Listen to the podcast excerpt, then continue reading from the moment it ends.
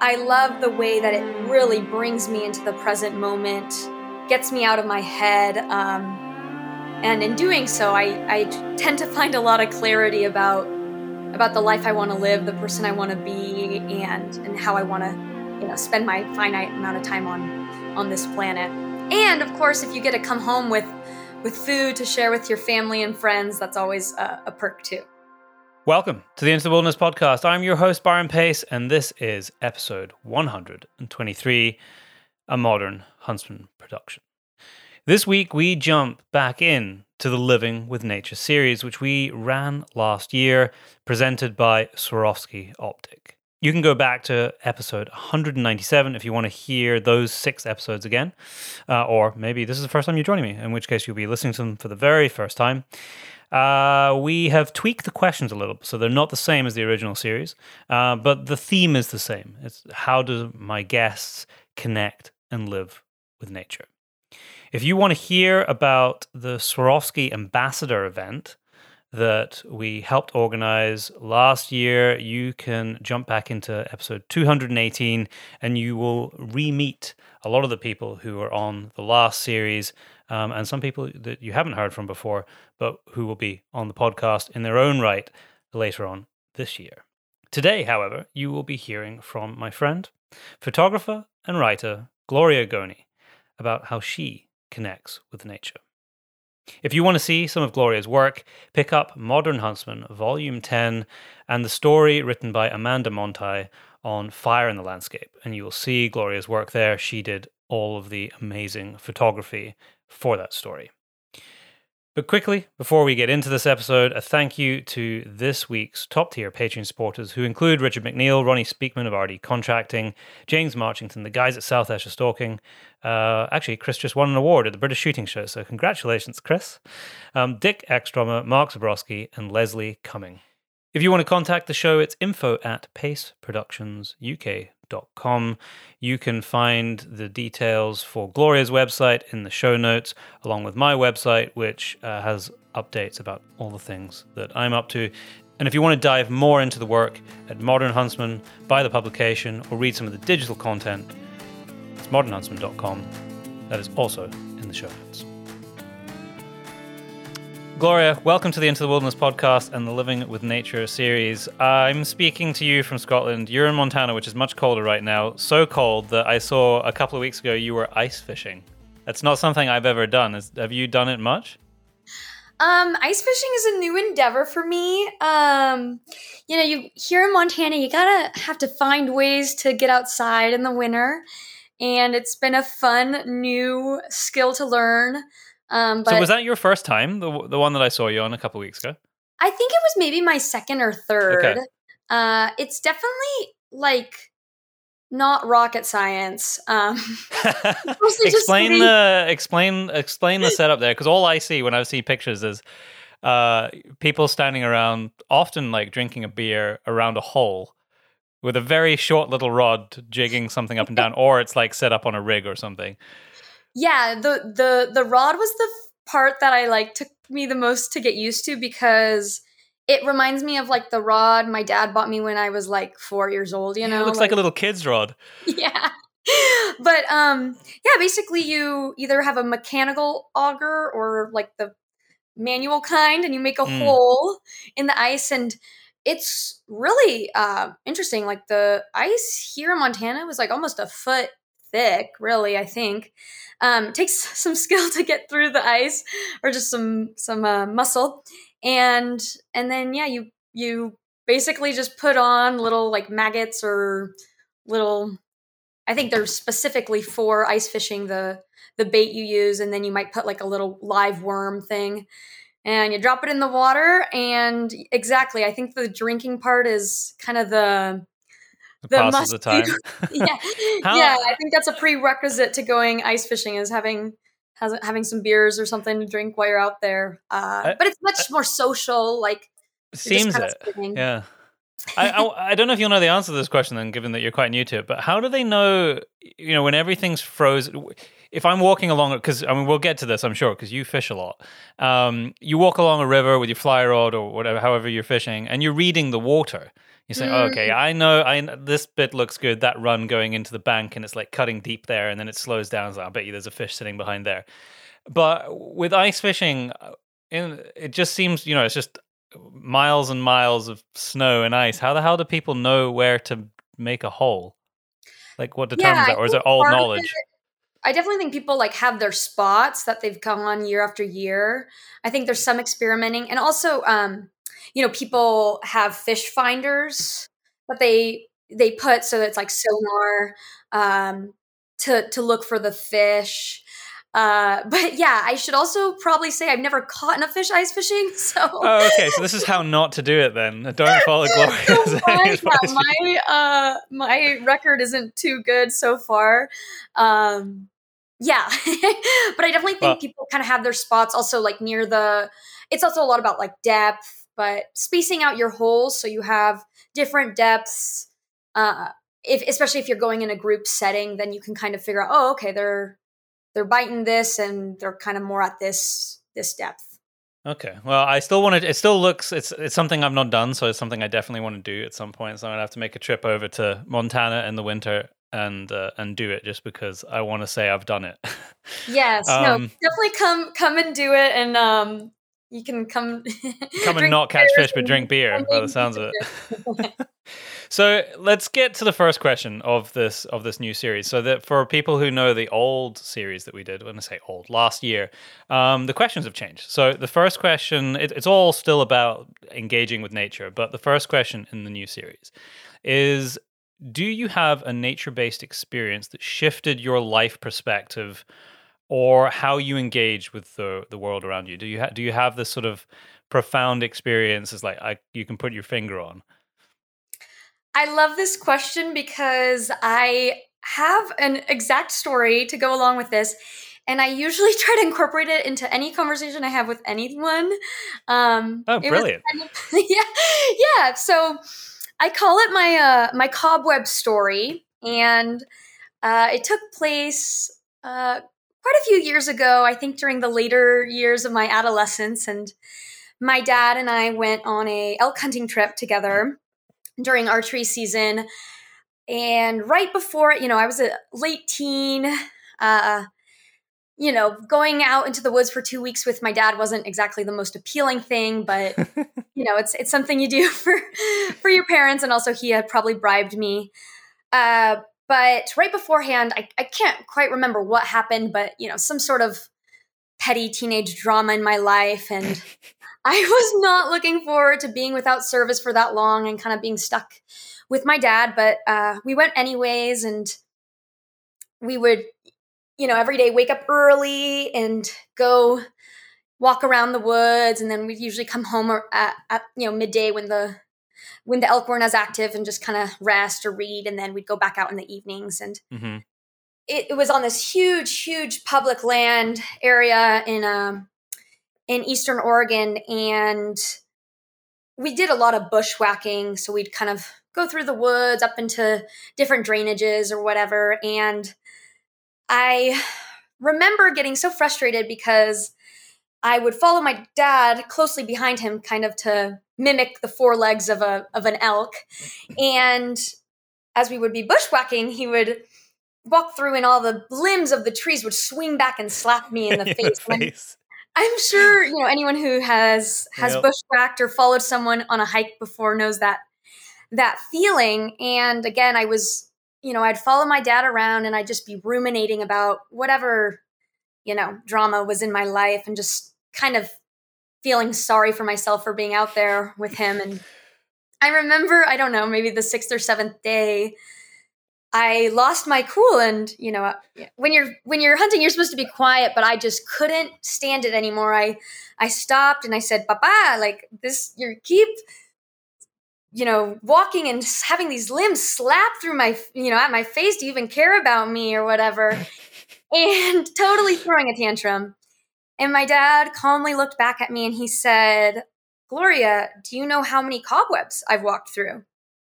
Hmm. And it was like it's kind of what exactly what you said. Like I can remember that moment so perfectly, and it hit me like right then and there that it, you know, in in our life, it's like so easy to notice when people are doing things that bother you, but it's much harder and maybe even impossible to know the things that people do every day to make your life easier because or better because you just have no way of knowing.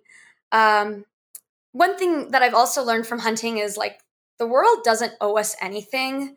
You know, life is happening all around us and we get to decide how we engage with it. But knowing that the world doesn't owe us anything, when someone shows up in our lives and like consistently you know shows up for us it usually means that they love us and want what's best for us um so i think right then and there i realized like wow i maybe i should start giving the people in my life like the benefit of the doubt you know i think about my friends when i go to their house and stay with them and they they know that i like a certain tea so they make sure that they have it or my sister knows that i get car sick so she automatically goes and sits in the back seat when we're going on a road trip hmm. together hmm. little things, things, like that yeah. that people are doing every day because they love us and they want us to have a better life but we have no way of knowing that I love that. I, I didn't expect quite quite the such a philosophical beginning to this um, this yeah. series, but just remember the cobwebs. I like this. Right, and I think that like again, I would have not known. I had no way of knowing there was cobwebs. I didn't see a single cobweb because my dad walked through every single one of them, and I think I might have come to learn this. I know I would have at a later age, but I I really think that it was like being in the woods in that low moment of my teenage years with my dad and kind of not having the distractions of modern life that really made me realize realize that. And um, yeah i feel super lucky to have a family that we're always trying to better know each other better love each other. And and yeah i think that if if people are in your life and they've stuck around and they're showing up for you it's it's probably because they want what's best for you. That's amazing. And I know um, you did a project on your parents, right, a couple of years ago? Oh, a photo, yeah. photo essay. I, tell, just I, this is not part of the questions, but I, I'm curious because it it looked so beautiful, and I thought it was so nice that you clearly had this very deep connection with your folks, which is now you know bearing out in partly in, in the story that you've you've just told. But how what was the the catalyst for that? How come you ended up shooting them as part of a project? Well, I think that you know I'm a I, yeah I'm a commercial photographer and I mostly work in like the fishing, hunting, outdoor cooking kind of world, uh, and you know that love for you know food for the outdoors really does come from my parents and like the lifestyle that they brought me up in. But my parents spend such little time on the internet. They you know they don't really understand what it means to be a freelance photographer and they don't really see my work very often. So when a client of mine wanted to do a fishing and foraging and outdoor cooking shoot, I really wanted to take advantage of that opportunity to showcase my parents who have truly built like a life you know that is somewhat simple but super meaningful um and and also i think that you know to to to have yeah to get my parents to understand kind of what i do they loved it. My mom what do you mean wait. you take pictures and get paid for it? How does this work? While fishing and hunting and doing all the cool things. Oh yeah exactly. And but it also was awesome because my parents recognized they're like oh my gosh wow you're you really know what you're doing and you're also working so it was it was awesome to showcase their relationship like their the life that they've built together but also show them that yes i i do work and i don't just you know fish and hunt all day for fun but um, uh, that's yeah. really beautiful. I mean, I, I've never met your parents, and but I could I could tell just from the fo- sort of photo essay that you shared this sort of simple, grounded nature of them. That certainly came through in the work anyway, which seems to reflect real life. Yeah, totally. There's a, a a, woman or an author called Bell Hooks who has this line that says, uh, "Living simply makes loving simple," and I think that that like is my parents to a T. Their their life is very simple. They don't have too much going on, but uh, they're so they're living with so much integrity, doing the things that they truly believe in, and and you know making sure that what they do is what what they really want to be doing and what's really important to them. It's another great pull quote. I think we're going to end up with a couple of T-shirt slogans at the end of this podcast. yeah, that's that's Bell Hook. She's an incredible author. Um, but yeah. so to question two, which is what is your and I think I might be able to guess this, but maybe I'm totally wrong. What is your go-to favorite way to experience the outdoors and nature and, and why? Well, you probably do know the answer to this, but w- before I answer, I would love to say that like any time that you can spend outside is good. For me, I live in Missoula, Montana. I live really close to the Clark Fork River. Right, it goes right through town, and just taking my dog out on a little walk on the river path is so incredible and like so meditative for me. So I I do try to make sure people know that any time outdoors is good for you and that you don't need to be doing some grand adventure to like reap the benefits of of nature. And finding little pockets of nature in your everyday life is so important. But that said when when i do get to choose the way i spend time outside i love fishing hunting and foraging. I think i kind of pool those all together because typically it's with the the pursuit of food in mind i love this kind of way of interacting with the environment because i'm way more in tuned you know, with hunting, you really have to be quiet unless you throw a tantrum like I did. Uh, and with fishing, you're, you know, you're trying to trick the fish into thinking that this this bunch of feathers is an animal, right, or our food for them. And and with foraging, you're, you know, usually you could walk in the woods and just kind of talk with your friend, but you're really paying attention to the ground and looking for patterns. You know, I found a chanterelle mushroom under that hemlock earlier. So let me look at some other hemlocks to see, you know, if I find something similar.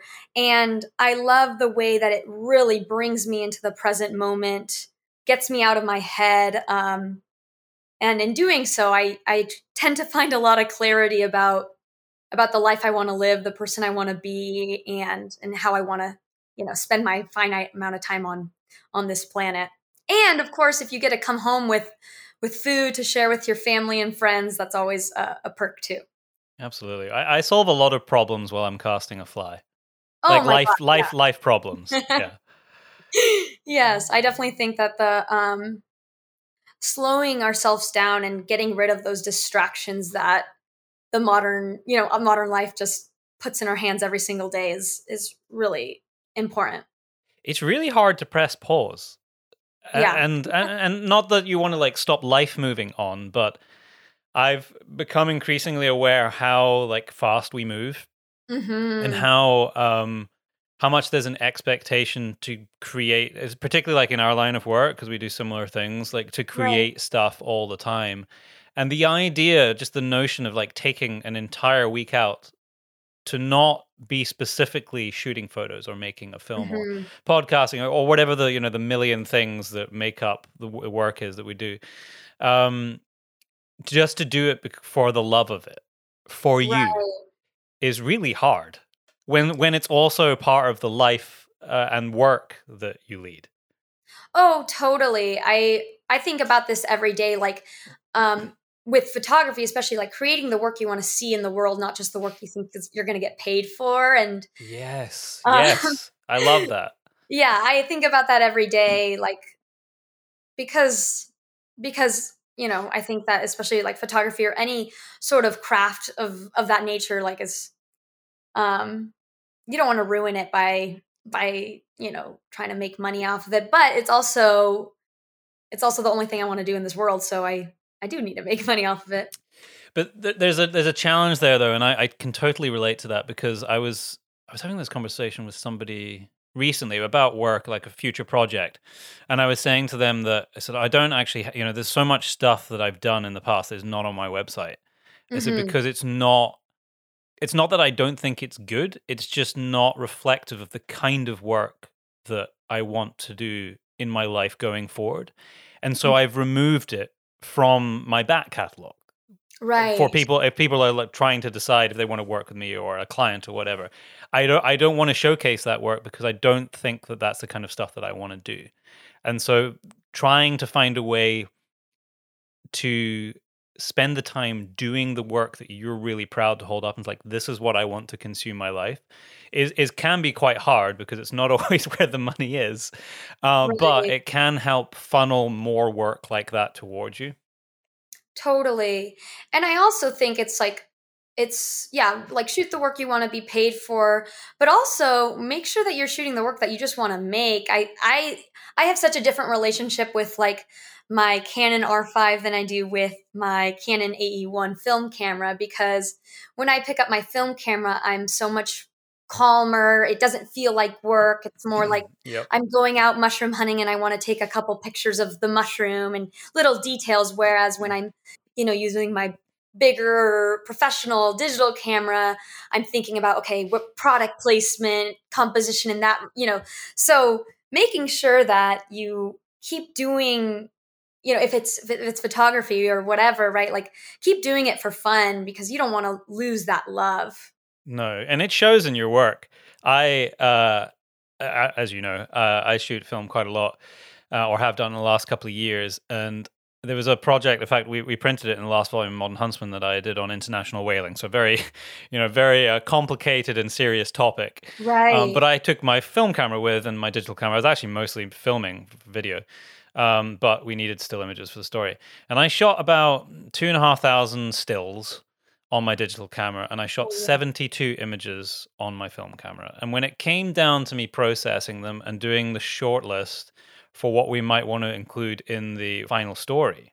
Mm-hmm. Most of the images that I chose were my film images. Oh, totally. I you're preaching to the choir on that one. I mean, I'm always I also feel like the when I look at my film photos 3 years later, I I just a smile pops onto my face. I just yep. I love looking at them. I get so excited, but when I look at a photo that I took with my digital camera 3 years ago, I can't stop nitpicking. Yeah. and I'm like, oh, how did I, you know, edit it that way? And I also think that with digital, like there's just so many different ways you can edit it. You you also have so many options, right? You had thousands of photos. Yeah. And I think that really, like, right, that's too many choices and kind of lends itself to unhappiness or like oh i could have done it better or i could have edited it that way or i could have chosen that photo. But with film you you know you get what you get and i tend to be so much happier with that the the results. Yeah i don't know why it is. We could do a whole podcast on that. I, sometimes i love the mistakes the things that didn't come out yeah. the way you thought they would are sometimes the most brilliant but um yeah totally I, I, the more I can, I just need to make more money because shooting on film is very expensive by comparison, right. and becoming more expensive. Um, just oh, the yeah, bloody film and developing. Definitely. So, to question three, is there a person? I mean, you've already given us a, a few of these, but um, is there a person, uh, book, or film that has transformed how you engage with nature? Yes, I thought about this one a little bit, and there's so many great people, there's so many great books, there's so many great films. But when it comes down to it, I think what really transformed the way I engage with nature uh, was studying, you know, biology in, in college. So my answer is going to be my biology textbooks. Okay. And the That's not reason, what I expected at all. the reason I chose this was, you know, in college, I had spent I've I'm lucky to have spent so much of my childhood outside.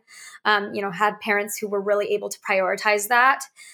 And I always believe, right, spending outside is how you get people to care about the natural world. But when I was studying biology and math in college, my awe and wonder for the natural world like expanded exponentially and i think it was because it was so humbling to try to to just attempt to understand all the processes that are happening around us every single day right and like the the history of how you know how we are in this place in this you know point of time and like the just the chances of me being on this earth right? So all of that came to came like made me just appreciate the natural world so much more and really want to conserve it be a steward uh, because uh, i just know how long it took to get to where we are and and um yeah, so I, I think that that is what I decided for that answer. Um, it really yeah. speaks to the the idea that you it's very hard to love and care for something that you don't understand. Right. I think You know- yeah, and I also think that when you spend a lot of time outside, but you aren't really trying to figure out the why, you know, why you know, like different adaptations, why things are the way they are, how all of that you it's easier to take for granted what's happened or what, you know, where you are. But when you start to study the nitty gritty, it's like, oh my gosh. And I I truly don't take anything for granted, even you know the the trees in my backyard. I, I think one of the things that that kind of background or education gives you is a desire to be curious because it in my Mhm. mind it, it's not about knowing the answers but it's about being curious enough to know what questions to ask so that you can learn more. And then everything's a learning experience from the people that are around you to the unknown knowns and the known unknowns. It's it, it makes it just so much more of a, an immersive experience if you have a curious mind. Totally, and that's why I'm like such a proponent of citizen science programs because you know it's not realistic for everyone to be a you know PhD biologist or a wildlife biologist or a climate scientist, right? But but for people to just go out into the world slightly more curious, right? Like paying attention to those little things and thinking about why or how. Um, and also it enhances your your experience outside, but it also uh, right promotes that curiosity and and people to be motivated to keep learning. Totally, totally. Uh, so, uh, to the next question: Is there a conservation initiative or something like that happening anywhere in the world right now that you're partic- particularly passionate about, or think that people need need to know this story? Yeah, I think the one thing that is kind of on my mind wherever I go is, you know, I, t- I truly believe that no one deserves to spend time outdoors more than anyone else. And if if someone wants to recreate outside responsibly, they they deserve to. And and it's it's important for people who have historically had um, the privilege of spending more time outside to give opportunities to people who maybe haven't but keeping that in mind right if if there is more interest especially in in these fields like hunting and and fishing if there's more interest it also puts more pressure on the resources and you know uh, increases the risk for invasive species to be spread or wildfires to start. And so what i'm always thinking about is how can we manage these resources in a way that allows for people who historically haven't been able to get outside as much too and and to know that also like we just talked about right? Like you can't expect people to really care about something if they don't know it. So i think it is really important for people to get outside. Um, things i think about are like the check clean dry kind of campaigns in the fishing world of of um, teaching people you know the importance of cleaning their waders or their wading boots between moving from river to river and the risks that when you don't do that right? Or uh, here in montana we have hoot owl uh, which is when the rivers are getting hot you know at 2 at 2 p.m they close down certain rivers throughout the year. Yeah, for and the water temperature, yeah. for the water temperatures and i think that a big component of this is education right? You tell someone oh you have to stop fishing at 2 p.m they might be like what? Why? But if you teach them oh well fish are poikilotherms they don't have a metabolism like we do you know they can't regulate their temperature it's you know the the risk for death is so much higher at these temperatures when it's above you know mid 60s i think that really motivates people to take care of care of the world when they start to understand it. So i'm always like kind of on the lookout for different uh you know measures that people are taking to to protect our natural resources and wildlife while still allowing opportunities for for anyone who wants to get outside to do so This- that kind of bleeds into the next question. So I'm not sure if it's kind of the same answer, but uh, things that you do in your daily life to help mitigate our just general negative impact on the planet. I think most people are recycling now, um, so that right. I guess that one doesn't really count because most people are doing it. But is, right. there, is there anything that maybe someone can learn from you about some of the ways that you consider that and try and be positive? Yeah, I mean, I think that like when I think about my life, I just want to live with integrity, right? I want to be doing the things that like I want to live a life that I'm proud of, but I also know that it isn't realistic for, you know, everyone to stop using plastic or, you know, never use fossil fuels again. And at this state right now, right now. Yeah. Um, and so I think that it's super important when thinking about this question to take a look inward and be like, what what are ways, what are habits I can implement in my life that are sustainable? And in my opinion, there has to be some kind of component of it that makes it fun or else or at least like somewhat pleasurable or else you know i think it's easy to burn mm. out. So for me i think like the way i do it is i really prioritize that relationship i have with my food. You know i i am not a vegan but i source my food really close to home for the most part through hunting through fishing through you know foraging but also through uh, paying for a local CSA and and cooking the majority of my food. So making time in my day to cook rather than just going out to eat. Mm-hmm. Um, you know, it's yeah. I spend my weekends doing this, so maybe it's not for everyone. But thinking about oh, you know, someone could think I really like biking. I really like uh, you, you know that form of exercise. So I'm going to start commuting with a bike, and it's it's pleasurable, it's sustainable in the long run, right? Over time, they can maintain that uh, habit. So, so yeah, I think that that's like the most important part to that uh, question. But for me, I just love being outside um, and finding the ingredients I use in, in the food that I cook. I, I, I totally appreciate that. I, I'm just I just used the last bag of cabbage that I cut up and froze from my mom and dad's garden last year. Oh, so I don't know I, what I'm going and the last bag of carrots that I cut up and froze as well.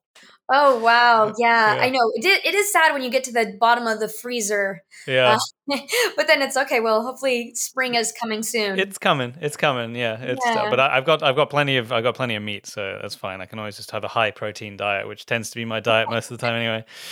Um, right. Do you have a story which gives you optimism about the future of wildlife, nature, and our place in the great outdoors? Like so many of the stories that are told, or that we hear on the news, or the films that are made, or the, the articles that are written, are quite doom and gloom, and it, it's thing, it's ways that we've screwed up the world. Mm-hmm. Is there is there something that you can uh, point to as a shining light of optimism? Yeah, I again, I'm you know, I'm a nihilist in some ways, but I'm a pretty optimistic nihilist in the sense that I think, you know, if you care about something, even if we're all going to be ash one day, we should probably keep trying to do it.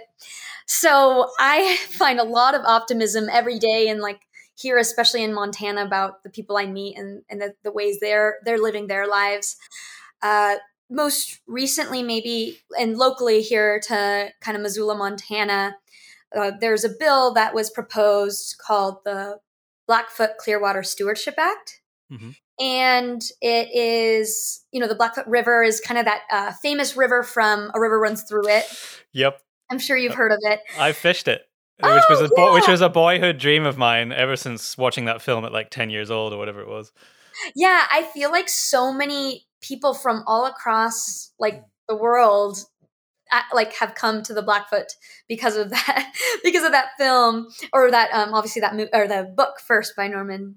Um, but this Blackwood Blackfoot Clearwater Stewardship Act, it um it has the thing that I love about it so much is and you know it hasn't been passed yet. I should preface that, but people from all walks of life here in Montana have been putting aside their differences and finding that common ground for the good of of this wild place of protecting this river, right? And um, and the Blackfoot Clearwater Stewardship Act is it would if it were to be put in place, it would be protect a lot of the tributaries and therefore obviously the river. Um, and it, it it has like support of 84% of Montanans, local tribes, ranchers, people in the timber industry, outfitters, guides, all sorts of people have shown immense support and when I see things like this, where you know we're in a very divisive culture right now especially in the united states and and people are able to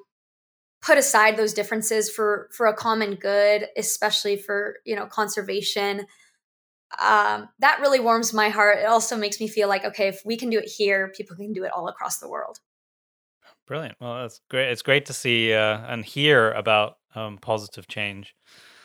I love that so yeah.